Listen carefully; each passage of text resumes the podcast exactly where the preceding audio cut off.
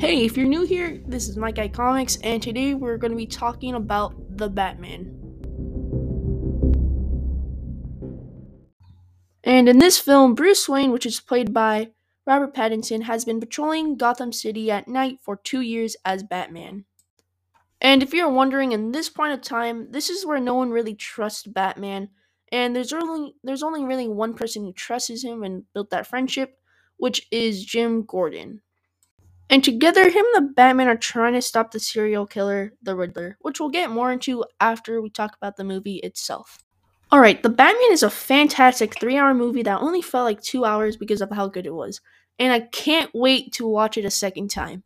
The director Matt Reeves has also been talking about making this movie a detective film, and that has a lot of aspects of The Seven, which is an American film that was released on September 22nd, 1995.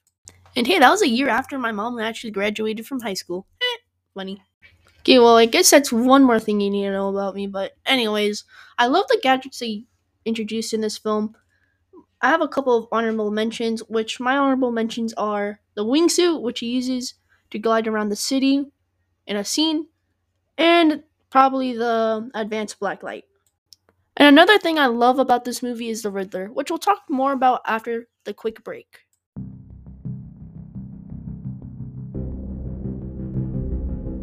One of the reasons why I like the Riddler so much is because he's really based off of, of a real serial killer, which is the Zodiac Killer. Because if you really look at real life true crime, someone like the Zodiac Killer would leave ciphers, riddles, clues, and would just in general toy with the police. While I still do have a thing for Jim Carrey's Riddler, this film really does just put the Riddler in, in, the real world, which is another reason why I like this movie so much. It's because it's very realistic. If there ever was a real life Batman, it would be this one. One of the examples I commonly use is The Dark Knight Rises. Now, don't get me wrong, the car scene was really cool, but the thing that it lacked was realisticness, if that's a word. I don't know. But it lacked that because there was no cars really in the in the car chase scene at all. There was probably only a couple, and like they weren't really moving a lot. But back to the Batman 2022. Now, there was a lot of cars in this. It was very busy. I liked how Batman had to maneuver around the cars, try to get ways to get to the Penguin as fast as possible. And I liked how Penguin was also using that against the Batman, like using the cars, tr- crashing into them to make the Batman slow down. Which then, spoiler alert, uh, the Batman eventually catches up to the Penguin, and I have a specific like favorite scene from that, which is the Batmobile going through the flames and knocking the Penguin's car over, and then slowly walks to him in the flames, or not in the flames, out of the flames. Yeah.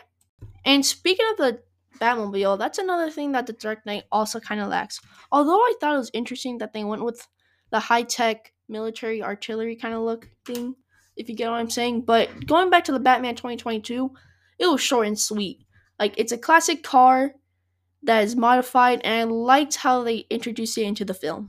One other thing that I like about this movie is the atmosphere. I like how it was always dark, rainy at night, and in the day it was still kind of dark. It was like gloomy, cloudy. You know what I mean?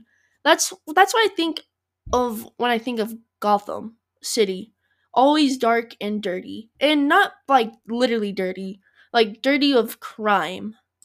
And I also like how they focused on the little details too, because there's one scene where he looked outside and he squinted his eyes and had to put on some sunglasses because that just shows how like how long he's been in the cave.